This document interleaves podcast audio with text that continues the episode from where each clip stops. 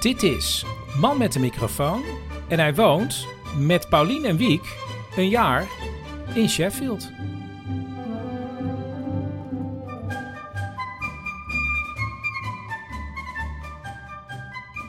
Wiek, we lopen naar huis. Je zegt, kijk even achter in mijn tas. En wat pak ik achteruit je tas? Ja, dat Een papier. met Stars of the Week. Jij bent de star of the week. Ja, deze week dan nog wel. En wat staat er op je... A word... Wat?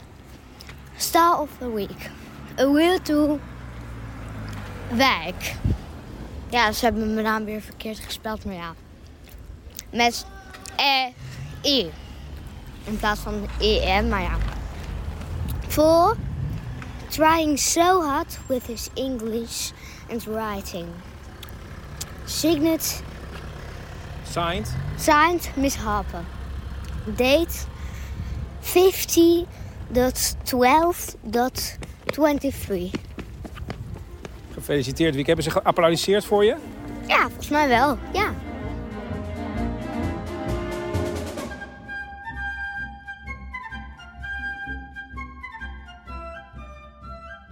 Nou, dus hij is Star of the Week Ja. geworden. En mensen denken, dat krijg ik best wel vaak te horen, dat, dat Engelsen denken dat Week Week heet. Dus dat hij dan Week is Star of the Week. Maar dat is alleen iets voor Nederlanders die die W horen. Want in het Engels weet iedereen, ja, dan denken ze dat, hij, dat zijn naam met een V wordt geschreven. Wiek zeggen ze allemaal. Ja, hij kreeg ook een kerstkaart van een meisje uit de klas en daar stond eh Dear Viek en dan V-E-A-K. Ah ja. Wat ik leuk vond aan het Stars of the Week, Ja.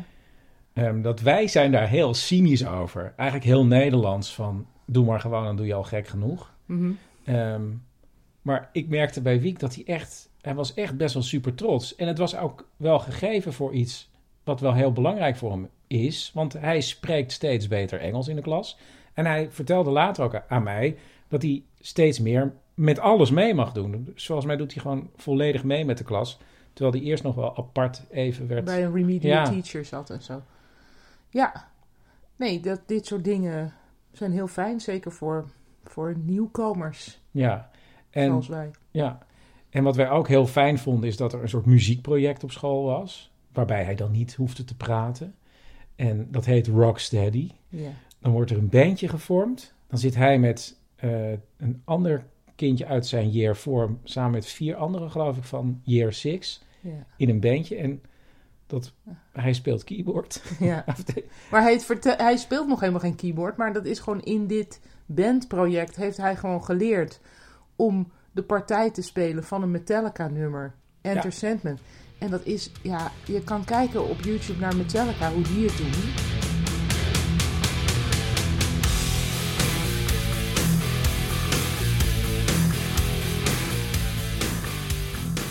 Maar ik kan je garanderen dat het toffer is om dit te zien in een assembly hall met een paar kinderen in schooluniform. Dat is zo'n rare tegenkleuring. Ja, en het wordt gegeven door Elliot, een muziekleraar. Nou, en dat is echt mijn star of the week eigenlijk. Want Ja. die, die man die, die, die was overal hè, Ja. op die middag. Want er waren verschillende bandjes.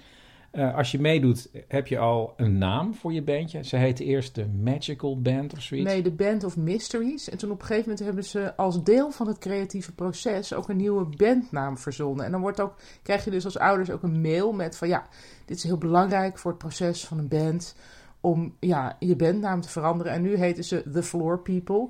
En Wiek zei er al over van ja, maar heel veel vinden toch eigenlijk niet een goede naam. Wat ik 100% is, ja, dat ken ik zo van bandjes. Van ja, we Ja. moeten de naam veranderen. En ja, Maar het hoort er ook allemaal bij. Net zoals elk klein groepje dat optrad, stelde zich ook op een muzikale manier voor door ja, ja, over je keyboard zo te Ja. doen. En ze hebben ook heel goed geleerd om te buigen. Het was gewoon ja oefenen hele- in een mini-optreden. Ja, de performance hoorde er ook bij. Dus er was niks van, nou ja, dat was het.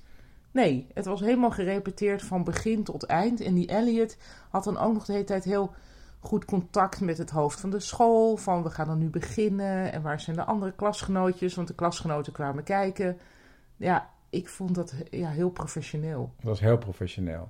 Ehm, ik heb, als het goed is, in de montage nu al een stukje van de echte Metallica uh, laten horen. Ja, maar- dus de mindere versie inmiddels. Ja, dus we sluiten even dit blokje af met eh, een stukje van The Floor People.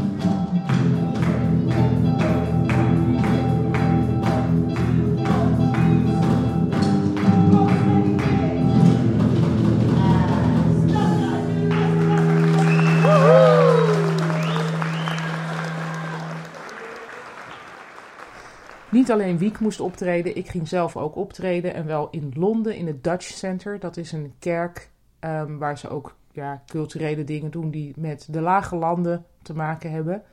Sinds ik hier in Sheffield ben, spreek ik veel meer over de lage landen. Omdat het gewoon ja, het Nederlands taalgebied is. Ehm, dus daar ging ik heen. En daar heb ik een, een soort lezing gegeven met heel veel Over je modale partikels, toch? ja, nou iets breder dan dat. Ehm, en anders dan ik op de universiteit doe, want daar moet ik natuurlijk mensen leren die het nog niet kennen, was het nu voor moedertaalsprekers. En dan wel een interessante groep, omdat veel van die mensen in de zaal al heel lang weg waren uit Nederland. En dan echt 40 jaar. Ja, dan kon je ook vragen stellen van wie is er eh, langer dan 40 jaar eh, weg uit Nederland. Er waren echt een paar mensen Ja, aanwezig. En die hadden ook allemaal hun eigen observaties weer ja, over het moderne Nederlands. Ja, en dat is, wel grappig. Want dan kon je echt zo zien van, oh ja, die is echt lang weg. Als je je verbaast over dat er mensen zijn die een stukje zeggen. Van een stukje gezelligheid of zoiets. Dan ben je echt lang weg als je dat niet... En iemand die was ook van, ja, doei. Is doei nou... Van, ja, oké. nou, Dat was, die was het langste weg van iedereen. ja, dat denk ik wel, ja. ja. Heel interessant om, eh, om te horen. En ook hoe al die Nederlanders natuurlijk zich verbonden voelen, trouwens en Vlamingen, zich verbonden, verbonden voelen met die taal. En dan een beetje verbouwereerd zijn als ze in Nederland komen. En dan blijkt dat Nederlandse kinderen Heel- unicorn Ja. zeggen in plaats van eenhoorn. En dan denken zij van wij doen zo ons best om dat Nederlands te behouden en om ons om niet te verengelsen. En in onze afwezigheid verengelst dat Nederlands. Ja. Kon ik ze wel een beetje geruststellen, omdat toevallig voorbeeld unicorn is een heel goeie. Dat unicorn zeggen Nederlandse kinderen inderdaad, maar daar wordt, eh, en dat wist Wiek eigenlijk heel goed uit te leggen. Dus een eenhoorn is een ouderwetse wit paard met een wit paard hoorn. met een hoorn op zijn, op zijn hoofd. En een unicorn is eigenlijk met regenboogkleurige manen, ja, eigenlijk de cartoonachtige... My Little Pony-achtige. Pony-achtige e- eenhoorn. Ja. Nou, kortom, het was een hele leerzame avond. ook wel leuk. toch? Ook wel leuk. Ja, nee, het was ook Het heel was- leuk. Het was een heel leerzame avond. We hebben er allemaal wat van opgestoken. Nou ja, misschien omdat ik aan een ander... Kijk, wij zijn gek eh, met feitjes. Wie ken ik vooral. Mhm. En eh, de do-. Ja, jij ook. Maar de dominee van de kerk al daar, die was er ook aanwezig. En op een gegeven moment eh, kwam hij naar Wiek toe en die zei... Wiek, jij houdt heel erg van weetjes. Dan heb ik nog wel voor jou een verhaaltje. Ga je mee naar boven, naar de kerk. Want de, de bijeenkomst van jou was beneden. Ja. En toen ben, ben ik met eh Bert-Jan van de Lagemaat, zoals het dominee heet... eh, en Wiek naar boven gelopen. En toen heb ik dit opgenomen.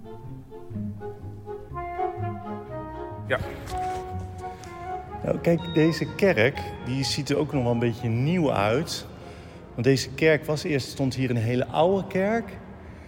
En toen is die in de Tweede Wereldoorlog gebombardeerd. En toen moest er een nieuwe kerk gebouwd worden. En als je een nieuwe kerk ging bouwen, kostte heel veel geld. Net na de oorlog moest het allemaal gebeuren.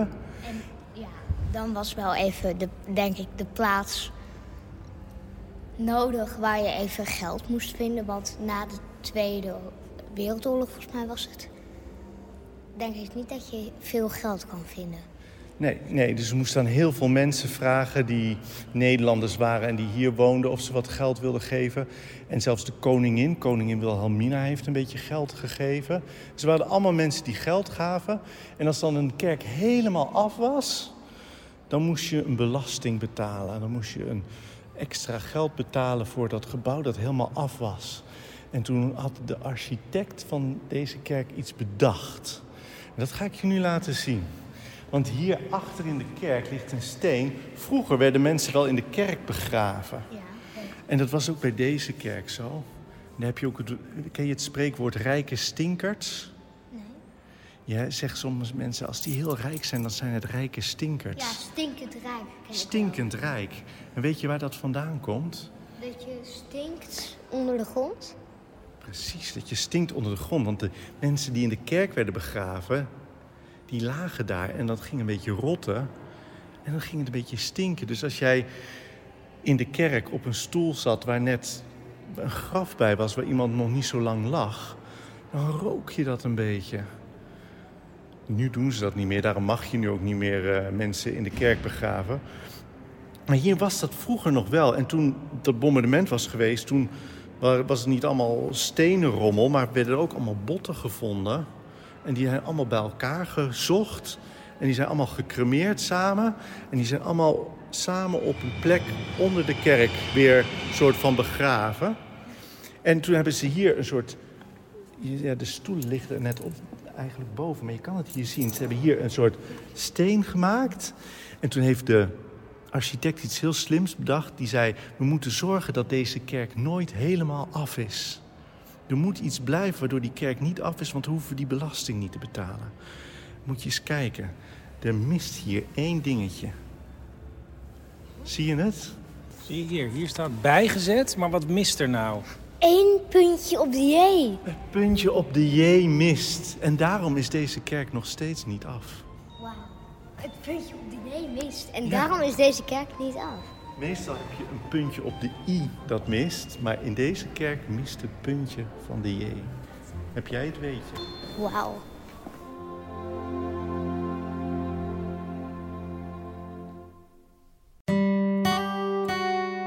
We gaan er even tussenuit, maar we komen zo weer bij je terug. Chris, ja, nu heb ik voor jou een keer een tip. Oh, dat is aardig. Vertel. Nou, een paar jaar geleden eh, vertelde ik jou over de voorstelling Medea van het Internationaal Theater Amsterdam. Ja, was je laaiend enthousiast over? Ja. Nou, en, jij niet alleen, toch? Nee, nee, nee, want Marieke Hebing speelde in eh, dat stuk, en, en nu dus weer, de rol van Anna. En die won daar in 2015 de Theodor mee. En wat is de Theodor? Ja, dat is voor actrices de belangrijkste prijs van Nederland. Maar zei je nou dat ze het opnieuw gingen spelen? Ja, eh, en het wordt weer geregisseerd door Simon Stone, de Australische regisseur. Even, eh, Medea is dus een duister humoristische versie van het klassieke verhaal over de mythische figuur. Maar jij gaat nu je agenda pakken. Nee, nee, wacht, je pakt helemaal niet je agenda. Je gaat nu naar www.ita.nl. Ja. Ja, ja. En dan koop je kaartjes. Want Medea is van 10 tot en met 20 januari te zien bij het Internationaal Theater Amsterdam. Ja, nee, ik ga meteen bestellen. Eh, Chris, dankjewel voor deze tip. Graag gedaan.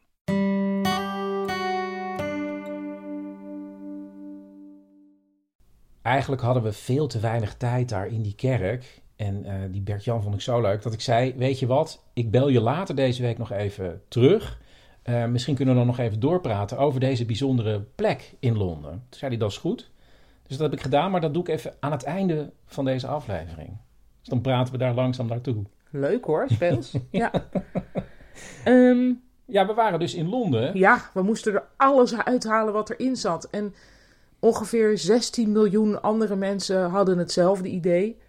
Het was Het was ongelooflijk druk. maar was- echt niet te harde zo druk. Stel je zeg maar de allerergste dag in de Kalverstraat. Of nee, zeg maar Konings... Ik eigenlijk Koningsdag. Op LSD. Nee, Ja. maar het, is echt, nou, het was gewoon echt Koningsdag, inderdaad. Ja, maar dan Dus- wel dus- zonder...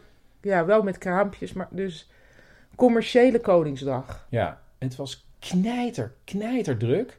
En eh, ik heb geteld, eh, acht keer hoorde ik eh, Nederlanders om me heen praten in het hele weekend. Dus dat we elke keer weer Ja. eh, iets opvingen. En dat waren dus alleen nog maar dingen die we opvingen van Nederlanders. Dus ik heb het idee dat mensen al mas ook hun kerstinkopen dus doen. misschien luister je nu en, en was jij er ook? En liepen we langs. Ja. Met je, ja, Met je- vrijgezellen Met je vrijgezellen vriendinnen. vriendinnenweekend. Ja. Nou, moet ik zeggen, ehm, we gingen... Het Eh, was ook heel leuk. Ja, het was heel leuk. We zijn naar het Natural History Museum geweest. Ja, of de Museum of Natural History. Nou, ik heb het nog opgezocht. Oh. Volgens mij heet het Natural History Museum. Oké, nou. Ja. Nou, dat is Koningsdag, maar dan met dinosaurusskeletten. Ja, in een heel groot mooi gebouw. Ja. En ehm, een ander hoogtepunt eh, voor Wiek en mij was dat we gingen naar eh, de musical van onze lievelingsfilm. Kijk, mijn lievelingsfilm aller tijden is Back to the Future. Ik, ik, ja, want ik was toen 13 jaar en ik, weet, nog- ik zat nog over na te denken. Ik weet nog heel goed dat mijn vriendje Theo had hem al gezien. En die is die hele film toen aan mij gaan vertellen. ja, dat van was begin, vroeger. Dat was vroeger. Toen zei hij, ik heb nou iets gezien. Maar hij begon ook echt, toen dacht ik later nog van, hij begon echt bij het begin van de film. Hij heeft die Ja. hele film aan mij verteld. Ja. En daarna heb ik hem pas gezien. En ik vond hem De geweldig. tijden voor internet. Ja, Ja. en eh Wiek vind- heb ik die films ook laten zien. Maar vindt, je, je merkt dan aan Wiek dat hij het leuk vindt. Want zijn lievelingsfilm is Back to the Future 3. ja, dat is met een Wild West thema. Ja. En nu hebben we daar eigenlijk de musical eh, versie van gezien. Eén groot spektakel. Nou, van die eerste dus hebben we ja, de van, musical. het, van de eerste. Was echt één groot spektakel. En Wieke heeft op een gegeven moment zat hij ook te joelen. Ja, dat was ook op het moment dat iedereen... Ja, dat was met een vliegende auto in het theater. Ja. Je weet niet hoe ze het doen. Het was, het was magisch wel, ja. Maar ik dacht ook, het is ook wel leuk, want ik weet echt heel veel van Back to the Future. Ja. Dus om Je misschien hebt ook boeken daarvan. Ja, ik heb Of er ja, boeken of van. in ieder Ja, geval echt een heel mooi boek van Back to the Future. Ja. En ik dacht, ik doe even een heel kort rubriekje. Bajema.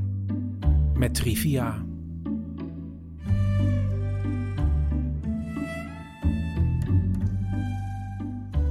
Ik heb eigenlijk drie korte weetjes over Back to the Future. De allereerste is deze. familie.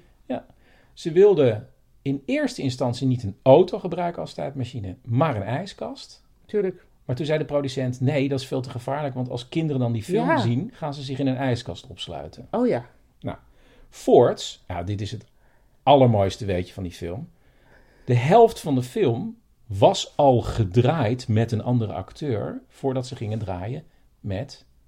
Michael J. Fox. Ja, zij hadden namelijk een andere acteur. Michael J. Fox kon niet, want die draaide in die tijd Family Ties, Ook de een heel bekende tv-serie. En toen kwamen ze uit bij Eric Stoltz. Dat was een hele serieuze acteur. Volgens mij had hij ook zoiets als de Elephant Man gespeeld of zo. Een jonge acteur. Maar die man was knijter serieus.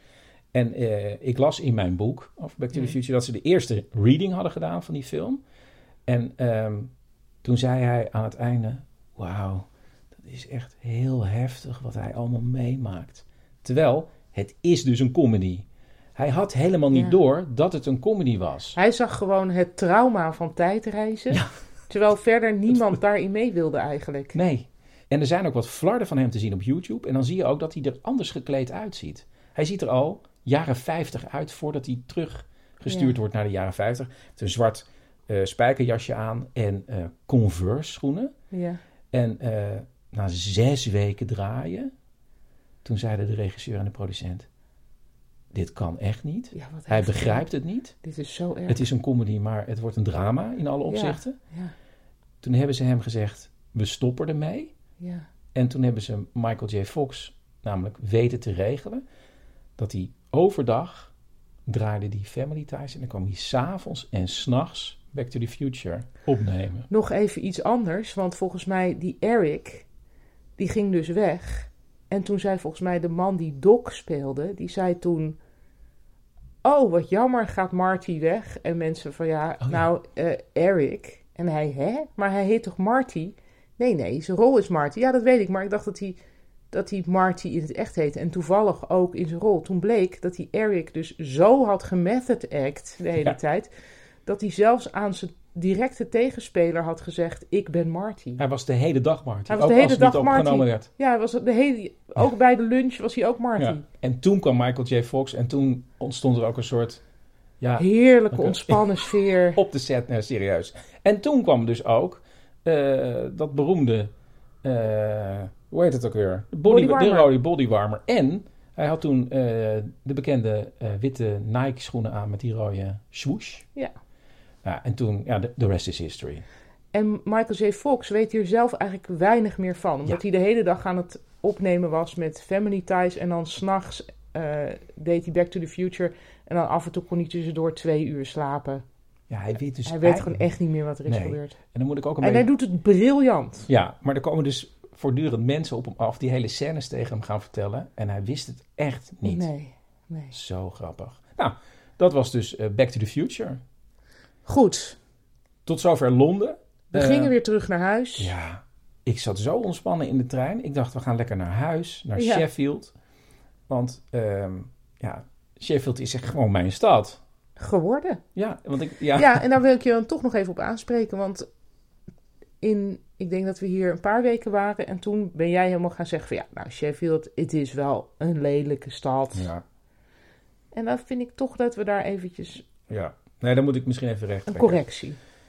Ja, want ik ben me echt wel van Sheffield gaan houden. Want Sheffield is gewoon een stad die je moet leren kennen. Het centrum is eh plat gebombardeerd, ooit opgebouwd. En dat is een beetje shabby.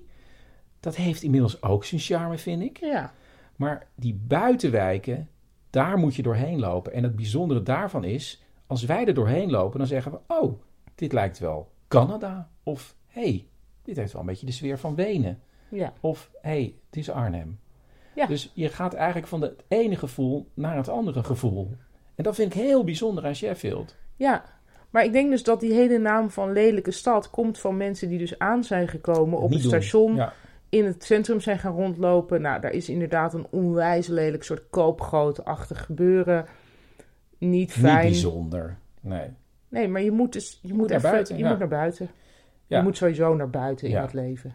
En wat Sheffield voor mij eh, heel fijn maakt, is dat het een gewone stad is. Ja, Er is gewoon niet echt iets heel bijzonders, waardoor het een hele fijne plek is om te uit wonen. de natuur dus. Ja, ja, ja. Het is Zijn- een stad van de mensen is die een stad van wonen. de... Oh, dat vind ik ook een bijna dominee-achtige uitspraak. Van de mensen. Ja, de People's City. Nee, maar ik denk dat is een mooi overstapje naar Oh ja. onze dominee. Want daar heb ik dus ook nog even mee gebeld. Omdat het zo'n bijzondere plek is. Waar dat Dutch Center en die Dutch Church zijn.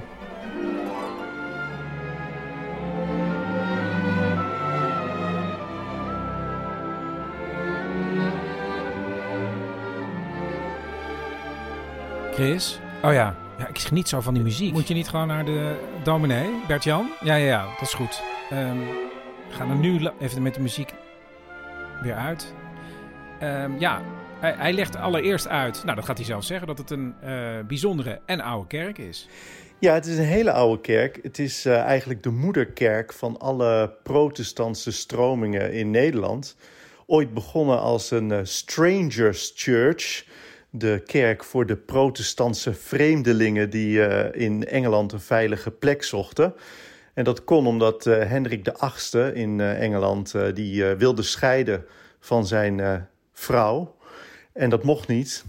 En eh, toen zei hij nou tegen de paus, als dat niet mag, dan eh, scheid ik me af, word ik protestant en dan begin ik mijn eigen kerk. Dus Engeland was al protestant in die tijd. En eh, daarom was het een goede, veilige plek voor die protestanten uit de lage landen. Die voor een groot deel Nederlandstalig waren en voor een klein deel Franstalig. En die kregen met elkaar in, in Engeland dus een plekje. En dat was in 1550. En toen was eh, zijn zoon net aan de macht gekomen, Edward VI, de Boy King. En dat was een echte protestant. En die eh, gaf eh, een oud klooster, een Augustijner klooster, Austin Friars, zo heet de straat ook nog steeds waar we zitten, aan, aan de Nederlanders. Maar is dit dan de oudste protestantse Nederlandse kerk? Het is de oudste Nederlandse protestantse kerk ter wereld. En ook zelfs de oudste Nederlandstalige kerk ter wereld. Want eh, in de Nederlanden werd op dat moment, eh, in de, Rooms-Katholieke kerk, werden de, de missen in het Latijn eh, gehouden. Dus we zijn ook ja, het begin van de Nederlandse ja, eredienst. Nu hadden we alvast even wat mailcontact en daarin schreef je dat je geluisterd had naar eh, de podcast toen ik een eh, plaatsje had bezocht met een vriend van mij waarin eh, 1665 de pest uitbrak. En toen zei jij, oh maar hier in Londen is ook nog wel een bijzonder verhaal over de pest en eh, de Nederlanders, toch? Ja, zeker. Eh, kijk, die, die pest eh, brak ook in Londen uit. En dat was in Londen eh, net in hetzelfde jaar, of net een jaar na, dat daar een hele grote brand had gewoed. De Great Fire of London. Daar kregen de Nederlanders destijds ook nog een beetje de schuld van. het waren op dat moment de buitenlanders. Dat waren vooral Nederlanders en die zouden het wel gedaan hebben. Nederland was op dat moment ook steeds in van die zeeoorlogen met Engeland. Dus ja, die Nederlanders stonden er niet zo goed op. Kerk moest zich ook een beetje, een beetje stilhouden in die tijd. Um, maar tegelijkertijd, toen die pest uitbrak in Londen, was er natuurlijk niemand uh, die zich in Londen durfde vertonen. Want iedereen was bang dat ze de, de pest mee terug naar huis zouden nemen. Dus de toevoer van voedsel naar Londen, dat staakte helemaal. En nou, die Londenaren zaten al helemaal in een lastige positie, omdat uh, die, die brand had heel veel huizen verwoest. Um, dus ze hadden ook verder zelf weinig aan eten en aan voedsel om binnen te brengen. Maar er was een uitkomst uh, en die uitkomst kwam van de palingvissers uit Nederland die de Noordzee overstaken. En die waren wel uh, bereid tegen goed geld om uh, levende paling in tonnen aan, aan land te brengen aan de oever van de Thames. En dat werd dan afgezet en daar vonden ze dan een, een, een, doosje of een emmertje met geld. En nou ja, zo werd de Londense bevolking van paling voorzien, eel. En, en dat is in Londen ook een heel bekend verhaal.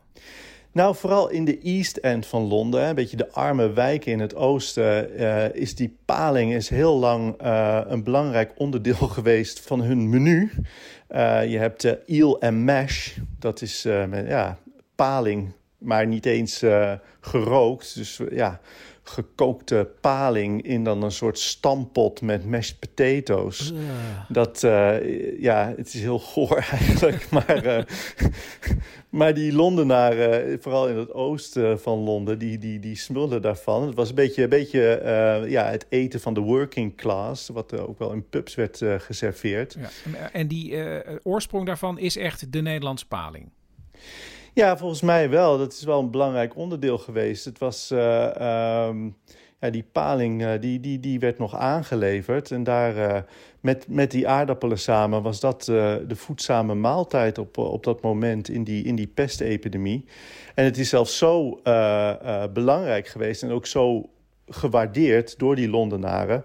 Dat King Charles II, die dus op dat moment voortdurend in oorlog was uh, met Nederland uh, over die Noordzee, dat die besloot om uh, die Nederlandse palingvissers, die vooral uit Friesland kwamen, een gratis aanlegplaats te geven in de haven van Londen aan bij de visafslag Old Billingsgate.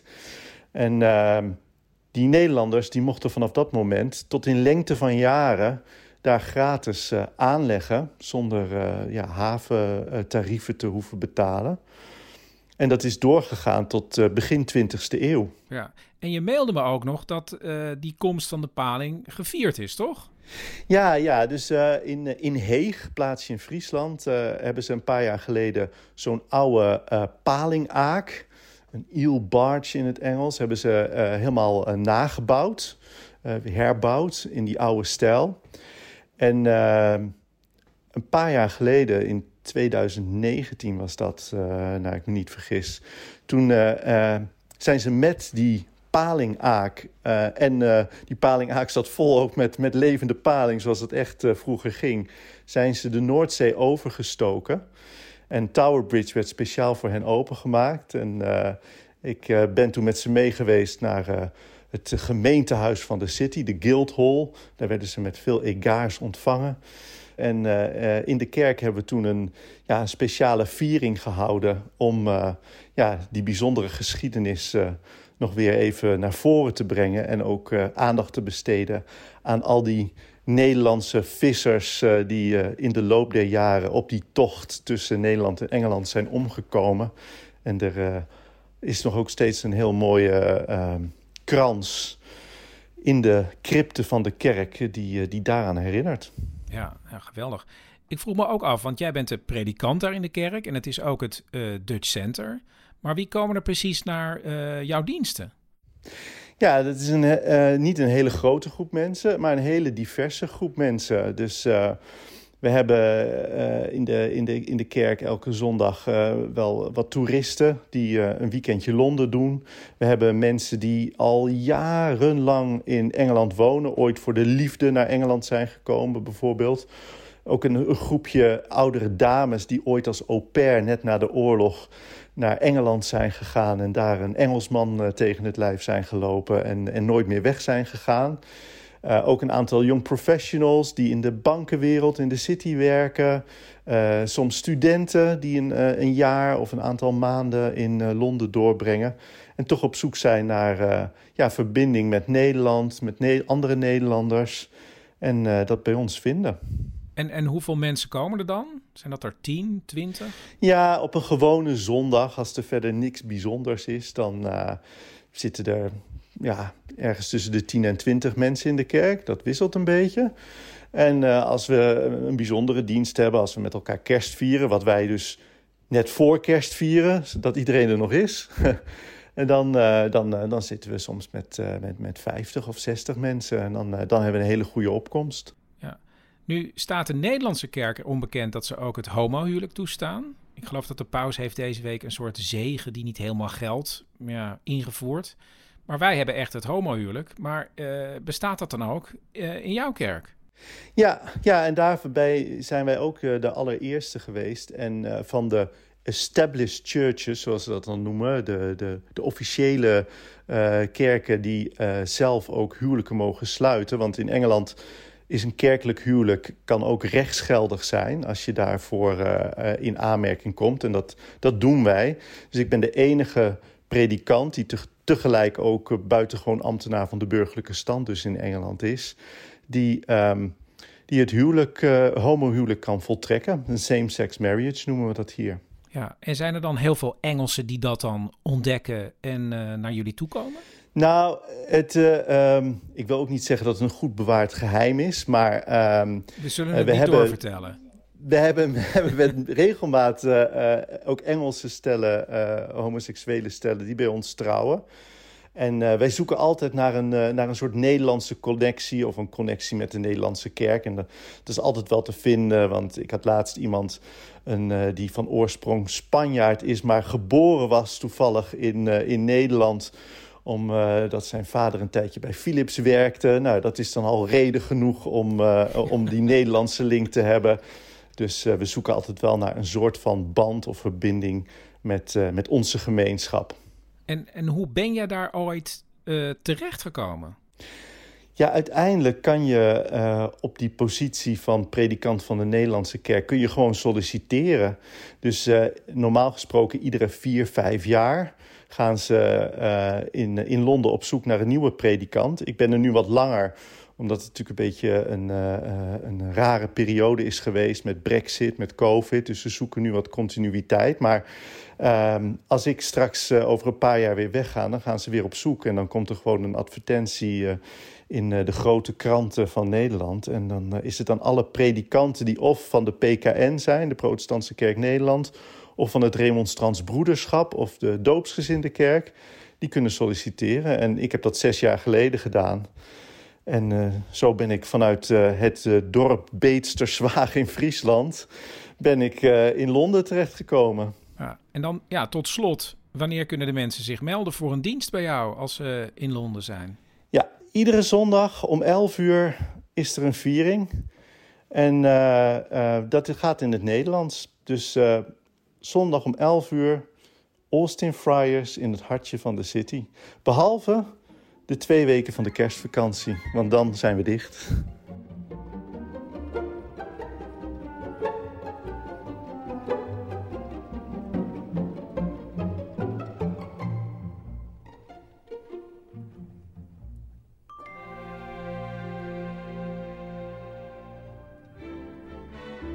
Tot zover aflevering 19 vanuit Sheffield. Ik uh, heb nog even een linkje gezet in de show notes naar dat kleine filmpje van die andere acteur in Back to the Future. Um, dat was het. Ik zou zeggen, alvast een fijne kerst en tot volgende week.